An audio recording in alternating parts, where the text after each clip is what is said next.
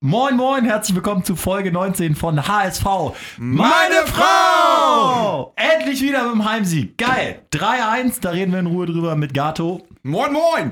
Ist gerade, aber ist in Ruhe Ja, auf. sorry. Bisschen was Asiatisches. Kai ist am Start. Hello! Äh, und heute kein Stargast ausnahmsweise mal, aber äh, eigentlich auch wieder doch Jonas Ocho Fürste, guter Hockeyspieler und äh, ein noch größerer HSV-Fan. Ja, moin. Herzlich willkommen.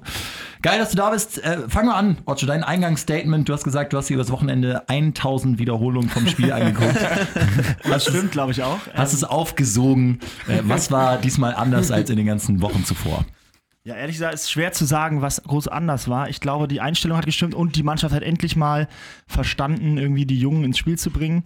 Ab Ito Weltklasse in meinen Augen. Ähm, frühzeitig auch schon gezeigt, dass man das Spiel machen will zu Hause. Mega viele Chancen erspielt, überraschend meiner Meinung nach. Stuttgart natürlich auch extrem auswärts schwach, aber das war schon beeindruckend. Gut, der Platzverweis, da werden wir drüber sprechen, ist irgendwie lächerlich, aber ansonsten hat der HSV super angefangen und dann auch in Überzahl ein überragendes Spiel gemacht. Ja, war ein geiles Wochenende und wie viele HSV-Fans habe auch ich es genossen, endlich mal wieder die Sportschau zu gucken. Ja, dann Äh, zieht man sich ich alles rein. Ne? habe. Also, ich So sagen, geil. Ich habe mir Doppelpass und äh, Von Torra äh, gegeben. Quasi das eine aufgezeichnet und das andere noch geguckt. Und das war wirklich eine Frechheit trotzdem wie über. Habt ihr Von Torra gesehen, den Talk? Nee, nee, nee. Ich, ich habe es gesehen, ja. Oh, Ich auch. Ist, ist das mir auch so krass auf den Sack gegangen, wie da auch wieder über den HSV geredet wurde von absoluten Amateuren. Didi Hamann und äh, äh, Thomas Berthold, die im Prinzip gesagt haben, ja gut, jetzt hat der HSV mal gewonnen, aber das kann ja jetzt nicht die Lösung sein, dass wenn die anderen schwächeln, dass dann die Jungen der Notnagel sind. Was ist das für ein Scheiß? Was sollen sie denn sonst machen? Ja, ist, glaube ich, so ein bisschen die Frustration. Ne? Am liebsten wären sie hier in den äh, Positionen, die das bestimmen können, was da gemacht wird beim Verein. Haben sie halt noch nicht geschafft. Insofern bleibt ihnen da nur die Lästerei übrig. Wir wollen gar nicht so negativ sein, sondern hören direkt mal in die Stimmen. Zum Beispiel Christian Martenia. Fangen wir gleich mal an mit positiven Erscheinungen. Der hält uns gleich am Anfang im Spiel nach so einem nervösen Ding da, wo Papadopoulos ins Leere grätscht. Aber Martenia endlich mal ein 1 gegen 1 und das brauchst du auch, um Spiele zu gewinnen. Wir freuen uns natürlich, dass wir uns heute für den Aufwand belohnt haben. Ähm, auch nach dem Rückschlag in der zweiten Halbzeit, als wir dann den Elfmeter gegen uns ges äh, gesprochen bekommen haben, ähm, war es kein einfaches Spiel, aber ähm, wir haben die, die Taktik vom Trainer ähm, befolgt und, und haben alles sauber durchgespielt. Und ähm, ja, ich freue freu mich, dass wir uns so belohnt haben heute. Wird aufgegessen. Jo. Dann können wir auch mal Lecker. zu dir kommen. äh, wir haben es zusammen im Stadion geguckt von oben, vom obersten Rang, hatten eine gute Perspektive, konnten so ein bisschen auch taktisch was sehen, soweit das Amateurauge das erkennen kann. Was ist dir positiv aufgefallen? Äh, vieles. Äh, zum einen ging es los, ging's los mit der Stimmung. Äh, die, die war am Anfang äh, sehr gut. Ähm, und dann. Ähm, Übrigens auch, was du gesagt hast, da hake ich ganz kurz ein. Du hast ja schon gesagt, äh, vor dem Stuttgart-Spiel, ab Ito hätte nicht nur den positiven Effekt, dass du auf dem Platz frischen Wind hast, sondern dass auch das Publikum von Anfang an extrem positiv eingestellt ist. Und den Eindruck äh, hatte man tatsächlich. Das hat einen riesen Ausschlag gegeben. Ja, Dein tatsächlich. erster guter Punkt hier im Äh, Podcast. Vielen Dank, vielen Dank, danke dafür, Schübi. Das ist also Lob von ganz großer Stelle. Äh, erzähl mal weiter. Was ist dir noch gut aufgefallen? also positiv Ähm, aufgefallen? Ja, positiv aufgefallen ist ähm, dann eigentlich eine Selbstverständlichkeit, dass nach der roten Karte wurde das Spielfeld total breit gezogen. Ähm, HSV hat das Spiel dann äh, kontrolliert, endlich mal so ein bisschen Bayern-Style gespielt. Also haben den Gegner im Prinzip nach Belieben dominiert, haben hintenrum gespielt, auch mal 15, 20 Bälle nacheinander sind angekommen und Ja. äh, dann ja, das im Prinzip so zum taktischen. Und dann muss ich sagen, ähm, sind einzelne Spieler bei mir sehr, sehr positiv aufgefallen. Äh, beginnen möchte ich da mit, mit dem kleinen Ito, der ja vor dem Spiel schon aller Munde war und diesmal erneut seine Leistung bestätigt hat, muss man sagen. Äh, also überragend. Also in meinen Augen mit der Spieler mit dem Ball ist, mit dem Ball ist er, glaube ich, für mich einer der echt Top 5, Top 10 Bundesligaspieler. Also körperlich und konditionell und alles noch defensiv sagen wir dahingestellt.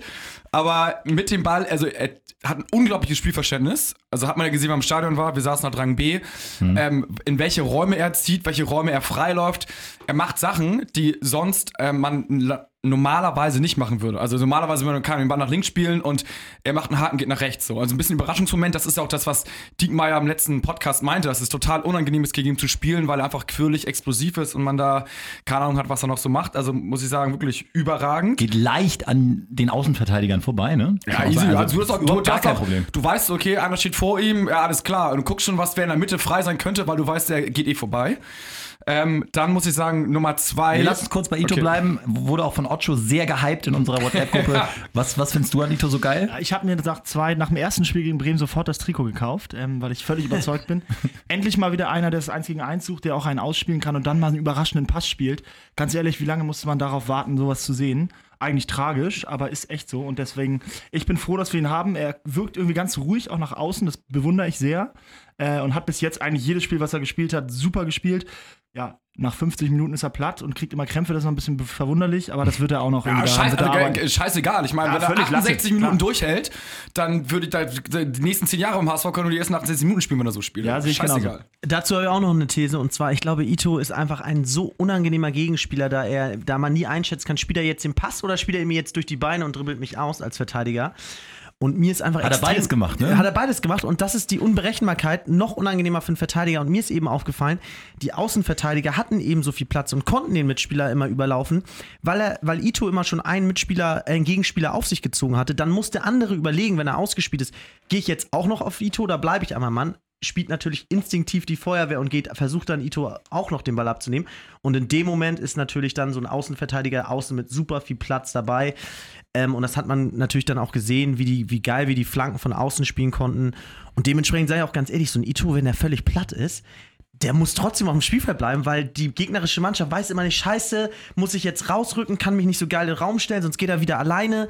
Also Weltklasse, auch für die Mitspieler, wenn du so ein Ito in deiner Mannschaft hast. Den Eindruck hatte man tatsächlich, dass erstens das Stadion super positiv war, wenn er den Ball hatte, auch an Positionen, wo es eigentlich jetzt gar nicht gefährlich ist, aber alle haben sich gefreut, geil, Ito hat den Ball und die Gegenspieler werden extrem passiv, ziehen sich zurück, das, was du sagst, da öffnen sich Räume. Gato, lass mich raten, der nächste wäre Diekmeyer gewesen. Korrekt. Der hat nämlich auch echt genossen, mit ihm auf der Seite zu spielen, ne? Also Diekmeyer, ähm, muss ich sagen, war völlig on fire. Also er wollte, glaube ich, sein Tor erzwingen. Und äh, da war echt, also man hat es ja, glaube ich, im, im, im Stadion noch viel besser gesehen als im Fernseher. Also so eine kleine taktische Sache hat natürlich, glaube ich, in die Karten gespielt. Die haben ja hinten dann mit einer Fünferkette gespielt. Links Santos, der es auch übrigens sehr gut gemacht hat. Äh, dann die beiden Innenverteidiger, dann kam Ekdal quasi hinten, äh, hinten in Mitte rechts. Und dann hat Ito sich ganz rechts auf die Linie fallen lassen. Und Diekmeyer war quasi nicht in der Fünferkette, sondern ist mal geradeaus durchmarschiert in den Strafraum. Und das war für ihn natürlich überragend. Ne? Der ist halt die ganze Zeit nur die Linien längs marschiert und konnte Meter machen. Und dann haben sie rechts nach außen zu Ito gespielt. Diekmeyer, zack, Linie lang gelaufen, lang gelegt. Also es war sehr, sehr gut. Also man muss ja auch sagen, ähm, ich weiß jetzt aus internen Quellen, dass sozusagen damals bei Ostschroleck und Adler, da wurde man angerufen und eine Woche zu spät halt angerufen, was die Vertragsverlängerung anging. Ich glaube, lieber Herr Jens Todd, äh, wenn Sie jetzt sich mal das überlegen, sollten Sie mal bei Herrn Diekmeyer äh, schleunigst anrufen, bevor Sie da wieder zu spät anrufen. Ähm, denn der spielt seit Wochen schon ganz gut. Äh, klar, auch muss man auch offen und ehrlich sagen, in meinen Augen dumme Aktion an das Handspiel, aber in zwei Torvorlagen überragendes Laufpensum. Also ich glaube, ähm, nicht umsonst in vielen Top 11 des Spieltages gewesen. 40 intensive Sprints hat er gemacht. 40 intensive Ja. Sprints, Liga-Bestwert in der gesamten Saison mit Abstand. Das Also hat Thomas Berthold nicht mal in seiner ganzen Karriere hinbekommen. Ja, das ist, auch, das ist auch, was ich noch sagen wollte. Und zwar, der hat Meter gemacht und war vor allen Dingen hat er zum Beispiel unter anderem auch äh, beim Tor von Fiete Ab hat er den Pass gespielt und spielt den gedeckten Mann an, ne? spielt den gedeckten Mann erstmal das absolute Pluspunkt und ist dann hinterher gesprintet, fast genau auf Fiete Ab auch und ist dann weitergelaufen. Und normalerweise wäre Fiete Ab sonst gedoppelt worden von den beiden Gegenspielern, aber der eine Spieler, Gegenspieler ist quasi auf Dennis äh, Diekmeyer rausgezogen. Und so konnte Ab sich halt drehen, Körpertäuschung und das Tor machen. Und wäre äh, im Klartext Dennis Diekmeyer nicht hinterhergelaufen in die Spitze, hätte Fiete Ab nicht das Tor schießen können. Man muss sagen, Dennis Diekmeyer, seit er das erste Mal im Podcast war und die Folge leider nicht sendbar war, Ja, Formkurve ganz steil. steil. nach oben und seit, der, seit die Folge online ist, explodiert der Typ. Äh, wir hören mal ganz kurz bei Fiete ab, wenn du es gerade ansprichst, rein. gerade in der ersten Halbzeit eigentlich das Recht um, äh, umgesetzt, was wir umsetzen wollten. Und dann, ja, in der zweiten Halbzeit war es ein bisschen schwächer, aber zum Ende hin haben wir dann die Müdigkeit des Gegners nochmal ausgenutzt. Okay, das ist ein Interview aus dem Juli gegen Buchholz, ein Testspiel, aber im Prinzip genau dieselbe Spielstory. Leider durfte er ja keine Interviews geben, aber ein schriftliches gibt es. Da hat er, äh, hat er sowas gesagt wie, Diekmeyer hat laut gerufen, aber trotzdem hat er instinktiv die Idee, zwei Leute aussteigen zu lassen und ihn dann ins lange Eck zu ballern. Wollen wir als nächsten ganz kurz mal Ab abfeiern? Ja, für mich Ab, ähm, hat gut gespielt, also hat total super und total gute Ansätze gezeigt. Zum Beispiel seine Brustannahme war exzellent, wie er dann direkt in den Ball mit in Bewegung nimmt und dann abschli äh, abschließt. Ähm, einige Sachen, ich sag mal so, da wurde auch so von den gegnerischen Innenverteidigern ein bisschen abgekocht, aber das ist normal beim Dein erstes 17-Jährigen. Statement nach zehn Minuten, als du neben mir sagst, willkommen im Profifußball. Ja, das war, als er einmal zack von hinten so einen kleinen Check bekommen hat, er irgendwie vorne auf die Knie gefallen ist und der Gegenspieler dann ganz locker den Ball nehmen konnte. Das war echt so äh, willkommen bei den Erwachsenen. Aber ansonsten hat man die Ansätze gesehen und also mein Gott, er macht ein Tor, ne? Er braucht nicht viele Chancen für ein Tor und das ist genau das, äh, was eine Mannschaft, was eigentlich jede Mannschaft der Welt braucht, aber wir momentan umso mehr. Und sonst von der Spielweise, Ocho, beschreib ihn mal, was zeichnet ihn aus? Also ich fand zum Beispiel, dass er auffällig oft so den Ball annimmt und hält und versucht äh, so, so prallen zu lassen und zu gehen. Ne? Also ein bisschen anders als Wood, der viel alleine auch macht. Ja, das macht er super, aber das Geile bei dem ist, der sucht immer den Abschluss. Du hast immer, wenn er den Ball abnimmt, das Gefühl, dass er gleich auf Tor schießen will oder es auch kann, weil er sich einfach im 1 gegen 1 auch durchsetzen kann. Und man muss sagen, vorher schießt er einmal auf Tor, der kann schon reingehen, eigentlich eine hundertprozentige Chance. Und was mich so verwundert ist, mit 17 Jahren solche Eier zu haben, auf den Platz zu gehen und das Ding so cool runterzuspielen. In jetzt, ich weiß nicht, jetzt hat er 130 Minuten gespielt, hat zwei Tore gemacht äh, und hätte noch ein paar Chancen auch noch gehabt. Das ist sensationell. Muss man ihm einfach lassen. Und äh, da wächst was zusammen. Müssen mal gucken, dass wir mit dem frühzeitig verlängern, äh, was sich ein bisschen schwierig äh, kristallisiert, aber mal schauen. Äh, das ist einer für die Zukunft, ihm gehört die Zukunft und es ist einfach ein saugeiler Typ und ein geiler Spieler. Leistungskurs HSV.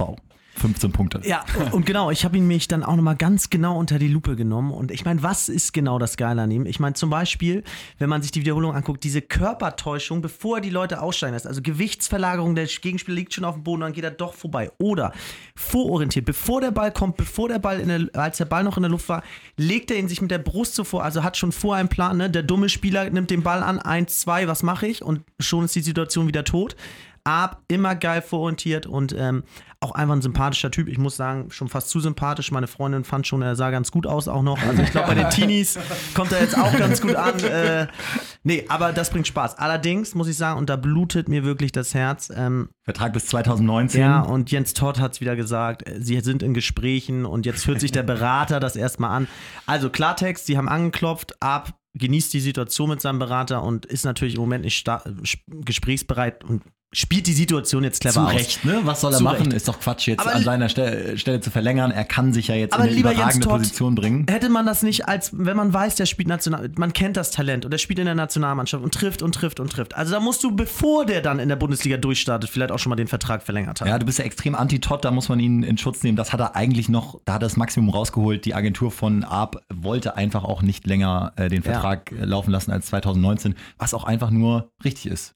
Ja, leider. Aber irgendwie noch ein Statement gab es auch noch von Todd, dass die äh, Berateragentur dafür bekannt ist, nicht auf einen schnellen Euro zu gucken, sondern äh, so ein bisschen die Karriereplanung im Blick zu haben. Und ist denn der HSV, Fragezeichen jetzt, die richtige Anlaufstelle für eine Karriere, die, wenn man realistisch ist, dann irgendwo im Ausland bei Real Madrid endet? Ähm, mittlerweile ja. Also am Anfang würde ich sagen, haben es die Jugendspieler relativ schwer gehabt, den Durchbruch zu schaffen. Aber man sagt ja auch irgendwie, äh, wenn die HSV-Spieler eigentlich gut sind und dann kommen sie zum HSV, werden sie schlecht, wenn sie wieder gehen, sind sie wieder gut. Ähm, also ich denke mal schon, dass es aktuell jetzt ist da ganz, ganz klar die Vereinsphilosophie auf junge Spieler zu setzen, äh, deren Marktwerte zu steigern und dann letztendlich auch irgendwie zu verkaufen.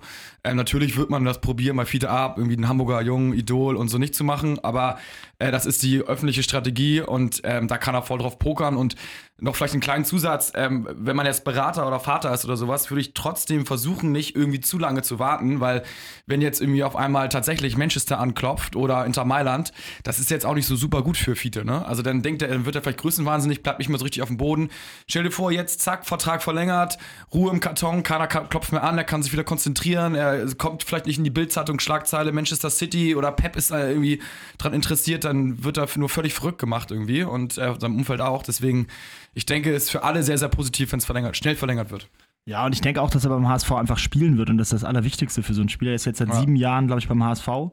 Ähm, und wenn der jetzt einfach mit 17 schon die Einsätze kommt, zeigt es einfach, dass auf ihn gesetzt wird. Äh, und das ist einfach immer das Thema. Wenn man nach Leverkusen, nach sonst wohin geht, äh, da sitzen die Jungs auf der Bank, entwickeln sich auch oft nicht gut weiter, Beispiel Sidney Sam. Deswegen, äh, ja, ich glaube schon, dass es ihm, ihm gut tun würde, wenn er in Hamburg bleibt. Ah, Ich bin da ganz ehrlich anderer Meinung. Also ich glaube, dass der HSV ganz klar eben nicht auf die jungen Spieler setzt und dass da diese, diese Spieler jetzt gespielt haben aus der Not geboren, weil die alten Spieler halt so schlecht gespielt haben und es da vor der Saison überhaupt keine klaren Statements gab, dass man auf die jungen Spieler setzen Ja, wird diese ja, Saison. Kai, aber ich meine, da musst du doch mal gucken. HSV hat keine Kohle, kein Geld und da, wenn man irgendwie Geld kreieren kann, außer man gewinnt irgendwie die Champions League, ist es ja so, dass man irgendwie Jugendspieler, die irgendwie 100.000 wert sind, spielen lässt und dass, dass sie dann 2, 3 Millionen wert sind, die sie dann verkauft. Na klar, Deswegen, du, du musst ja irgendwie dann Wert generieren und das ist ja gerade, deswegen war zum Beispiel so ein Labadia war ja nicht so gut, weil er nur auf alte Spieler gesetzt hat und das war die Philosophie vom HSV, auch einfach einen Trainer zu holen, der auch auf junge Spieler setzt und die Jugend, sonst brauchst du die Jugend ja gar nicht pushen, sonst brauchst du Genau. gar kein Le- Leistungszentrum zu bauen Genau. oder irgendwie mit der U21 auf Platz 1 zu sein, wenn, wenn das gar nicht wichtig ist. Genau, ich äh, bin da ganz deiner Meinung, dass man auf junge Spieler bauen sollte. Nur ich glaube, dass das beim HSV nicht bewusst getan wurde, sondern eben aus der Not geboren wurde. Und ähm, ich glaube, dass wenn du so einen Spieler wie Fiete abhalten willst, dann sind gute Argumente, dass du Mittelfeldspieler hast, die einfach unglaublich viele Torchancen kreieren, weil du als Stürmer willst gefüttert werden. Du willst nicht einzige Sturmspitze sein, die 90 Minuten an der Mittellinie ähm, die Räume zumacht, sondern du willst wie bei Dortmund, wie bei offensiv spielenden Mannschaften, willst du da richtig viele Flanken kriegen, du willst äh, viele Angriffe fahren und ich glaube, das ist das Entscheidende für so einen Spieler, neben der natürlich äh, guten Zusammenarbeit mit dem Trainer, äh, sich seine Zukunft bei einem Verein auszusuchen, dass er da wirklich offensiven Fußball hat und viel zur Geltung kommen kann. Auf der anderen Seite muss man sagen, ein Spiel jetzt mal über 90 Minuten gespielt, lassen wir nochmal weiter zocken und äh, gucken dann, wie sich das entwickelt. Jetzt noch nicht die Nerven verlieren. wird schwierig. Wir haben ihn definitiv. ja. Ein Jahr haben wir ihn, das ist völlig klar. Aber wenn wir über Arp und Ito reden, bevor wir auch nochmal die arrivierten Spieler loben, da gab es nämlich auch einige sehr positive Leistungen, das muss man fairerweise sagen und darauf hat Gisdol auch immer wieder hingewiesen. Die Jungen können nur glänzen, wenn sozusagen das Korsett steht. Äh, kommen wir zu einer neuen Rubrik hier im Podcast. Das ist Kais wilde These. Okay. Oh Mann, was kommt jetzt? Einmal pro Folge gibt es eine wilde These von Kai und äh, geh doch mal bitte auf den Marktwert von Arp und Ito ein, was du auch in der Gruppe gepostet hast und was das auch für Konsequenzen auf die Transferpolitik hat.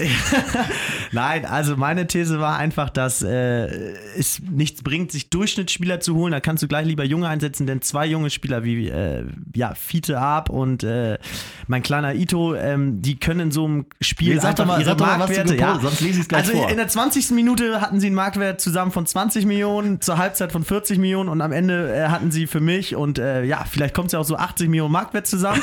und ich glaube einfach, dass du, ähm, wenn man das zusammenrechnet, sind die Schulden ja jetzt auch weg und dann kannst du in der Winterpause wieder richtig geil shoppen gehen und dir noch ein geiles Mittelfeld holen, was sie noch geiler füttert, die beiden. Ladies and Gentlemen, das war sie. Kais wilde These. so, wir lassen mal weiter durchgehen. Wer war noch sehr positiv? Ich, ich hoffe, du hast auch noch Hand auf dem Zettel. Ja, für mich wäre der nächste tatsächlich Hand gewesen. Er und Ito haben für mich an dem Spieltag den Unterschied ausgemacht. Ähm, er ist zwar nicht so dynamisch und explosiv wie Ito, eigentlich fast das Gegenteil, aber dafür ist er super kreativ und ähm, hat ganz, ganz viele Pässe gespielt, die man so nicht erwarten würde. Hat, also kann auch mal den tödlichen Pass spielen. Sein und Spiel ist das genaue Gegenteil von seinem Charakter irgendwie, ne? ja, Muss man sagen. ja, ja, richtig, ja, also ich bin auch kein riesen Fan. Ist doch egal, aber- Ex-Bremer, aber Macht er seinen Job. Ähm, er macht es er macht's echt super, muss man sagen. Ne? Also ich habe keine Ahnung, wie er jetzt charakterlich ist, aber auf jeden Fall äh, hat er echt gute Pässe gespielt. Kostic ein, zwei Mal die Dinger richtig geil in den Lauf gelegt. Äh, irgendwie hat er auch ein Tor gemacht, wie auch immer. Und äh, also super, super gespielt für mich mit Ito. Echt äh, die beiden Spiele im HSV, die den Unterschied ausmachen können. Mein kleines Statement auch zu Kostic würde mich interessieren. Was haltet ihr von dem so generell? Für mich weder Fisch noch Fleisch irgendwie, aber Ich muss sagen, ich liebe Kostic. Ja? Ich finde, der ist, wie alt ist der? 24. Ja. Äh, wenn der gute Mitspieler hat und Leute, die den in Szene setzen, ist der meiner Meinung nach einer der besten Linksaußen, die es gibt in der Liga. Spielt unfassbar gut, hat nur oft das Problem gehabt, dass er nicht einen Ball bekommen hat auf der linken Seite. Jetzt fand ich ihn überragend. Ich fand es auch geil, dass er nicht gejubelt hat, finde ich. Äh, Eine ehrliche Sache. Hat ein überragendes Spiel gemacht, meiner Meinung nach, und äh, ist einer, der für mich immer in die erste Elf gehört beim HSV. Jens Todd ist derjenige, der so ein bisschen den mahnenden Finger gehoben hat. Man merkt ja, wir sind ja hier alle voll im Flow und es bockt einfach über Spieler zu reden, die geil gespielt haben. Äh, hier ist aber Jens Todd, der ein bisschen kritisch ist. Mit einem bisschen Abstand muss man sagen, wir haben nach elf Spielen zehn Punkte. Das ist natürlich zu wenig. Ja, das ist in der Hochrechnung ist das, ein, ist das mit 30 Punkten, 31 steigt man in der Regel ab. Von daher haben wir zu wenig Punkte, sind aber froh, dass wir gestern eben ja, gefühlt einen kleinen Befreiungsschlag erlandet haben. Hat er nicht Unrecht, ne? Zehn Punkte aus elf Spielen. Auf der anderen Seite, ist das jetzt der Aufwärtstrend? Kommen jetzt ein paar, ich sag mal, serienmäßige Siege jetzt wieder? Wie ist euer Gefühl? Ja, mein Gefühl Spielst ist halt jetzt, spielst jetzt auf Schalke. Wie vor Oder? jedem Spiel Ja. ist es eigentlich echt super, aber äh, Schalke ist sehr, sehr stark momentan. Also gewinnen viel, also sammeln auf jeden Fall viele Punkte. Wie sie kriegen, ist ja auch eigentlich im Endeffekt egal. Auf Schalke immer, immer, immer schwierig. Also das wird ein ganz, ganz hartes Spiel. Ähm, Meinst du, äh, Kai, ist das ein Spiel auch wieder für Arp und Ito von Anfang an auf Schalke? Ist auch nochmal eine andere Nummer, ne? Ja, ist eine andere Nummer. Ähm, auswärts sagt man ja, es ist dann viel schwerer, hast weniger den Ball, ähm, wird ein ganz anderes Spiel. Trotzdem sage ich, ich würde, wenn ich der Coach wäre, ganz klar mit Ito und Arp wieder in der Stammelf spielen. Für mich hat das auch nichts mit Verbrennen zu tun, sondern eher mit Aufbauen, wenn man Spielminuten in der Bundesliga sammelt. Und ähm, ja, Bobby Wood, wollen wir nicht in Vergessenheit geraten lassen. Ich persönlich finde ihn auch echt geil. Äh, Ocho, wie ist jetzt seine Situation? Wie kommt er da wieder raus aus dem Loch? Also ich glaube, die Situation beflügelt ihn. Ich glaube, wenn du einen Konkurrenten vor die Nase gesetzt bekommst, der super Fußball spielt und der seine Tore macht, stachelt einer das an, der hat Vertrag, ist sein Job, er ist ein super Fußballer, sehe ich genau wie du und ich glaube, dass der sich wieder finden wird und durch diesen Konkurrenzkampf eben auch wieder bessere Leistung bringt. Und das kann dem HSV eigentlich nicht schaden, sondern so eine Konkurrenz belebt einfach nur das Geschäft. War auch einer der ersten Gratulanten, hat man gleich gesehen, direkt aufs Spielfeld gesprintet, auch danach direkt zur Arp gegangen. Also Ja, Bobby, wichtig. Also ich finde Typ. Das, ich find das total wichtig ähm, oder sehr, sehr interessant, wie er mit der Situation umgeht und welche Leistung er auch bringt, wenn er jetzt mal eingewechselt wird. Ähm, er kann ja auch sagen, ey, fickt euch alle, ich habe hier Angebote von der halben Bundesliga oder von der Premier League, dann gehe ich halt weg im Winter. Aber es ist cool, dass er auch so gejubelt hat und ähm, ja, ich bin gespannt, was er, wie, er, wie er reagiert. Heute Morgen, als wir Sendung hatten, ich weiß nicht, wie es euch ging, aber in letzter Zeit kriegt man doch auch viele so Nachrichten, wir freuen uns auf den Podcast, bla bla bla. Und hat äh, Chris angerufen heute Morgen in der Sendung. Chris, du willst das ein bisschen länger haben? Also ich würde, ich, ich persönlich würde es besser finden, wenn die es noch ein bisschen länger laufen lässt, aber Ja. also ist auf jeden Fall, ist auf jeden Fall super, super interessant, kann man super hören. Chris, vielen Dank fürs Feedback und dann äh, hängen wir da vielleicht noch mal ein paar Minuten dran. Ja, end, endlich könnt ihr mal was Positives sagen, ne? Ne, genau, ja haben wir auch. Wochen, Wochen drauf gewartet. Also, Oh, Chris, wirklich, ja. mach's gut. Also, gutes Statement, werden wir mal darauf achten irgendwie, aber sonst, bevor wir zu viel Scheiße labern, machen wir lieber Schluss. äh, und wir wollen jetzt auch nicht zu doll in Euphorie verfallen, also, drei das Punkte muss ich, muss, ich, muss ich auch mal sagen, ähm, dass tatsächlich, man hat einmal jetzt gewonnen und das war ein Pflichtsieg, weil eigentlich hätte man da vorher auch schon mal noch gewinnen müssen und das war jetzt allerletzte Eisenbahn. Viele Gazetten haben ja schon gesagt, äh, bei Niederlage Gistol raus, also ähm, das war echt ganz, ganz kurz vor knapp und äh, dementsprechend ähm, hat man echt gar nichts gewonnen. Also Jens, Jens Trotz hat es ja schon ein bisschen gesagt, also in meinen Augen hätte man es ein bisschen euphorischer oder ein bisschen cooler sagen können. Das war echt so einmal hingerotzt, seine Aussage, aber äh, schon, äh, jetzt muss man es schauen.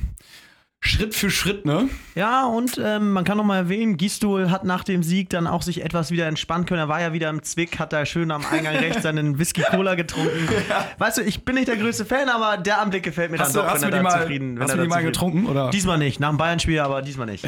Ein paar, paar Stories haben wir ganz vergessen auch noch zu erwähnen. Man muss doch sagen, du hast auch, du hattest ja noch eine, eine Geschichte auch zu Arp, ne, der ja so abgeschottet wird. Dann gibt es jetzt eine Insider-Story von, von Kai. Ja, kleines Fettnäpfchen. Wir saßen hinter seinen Eltern, als er damals die ersten äh, Spielminuten gesammelt hat. Und äh, ich, äh, sie haben es dann ganz süß gefilmt, hatten mir damals auch erzählt. Und äh, da meinte ich nur so, oh, wie toll, hoffentlich berührt er nochmal den Ball. Hat er ja in dem Spiel nicht getan. Und dann meinte ich nur, ähm, zu den Eltern Glückwunsch. Da meinte der Dad nur so, ähm, oder eben nicht Dad, ich bin der Stiefvater der Mutter, kannst du aber hier neben mir gratulieren. Insofern, insofern ja. Aber sympathische Familie. Ja, von mir nochmal, äh, lieber Dennis, äh, Weltklasse-Partie gemacht. Ja. Letzte Woche hast du mir dein Trikot geschenkt äh, nach dem Hertha-Spiel. Ich habe es getragen. Ich habe es ehrlich gesagt mega abgefeiert. Ich habe schon gejubelt, als du ausgeholt hast am Elfmeterpunkt mit Anlauf, den Elfmeter geschossen hast und die leider nicht reingemacht hast. Es wird bald passieren und sei mir sicher, ich trage dein Trikot weiter mit Stolz. Vielen, vielen Dank. Beste Grüße.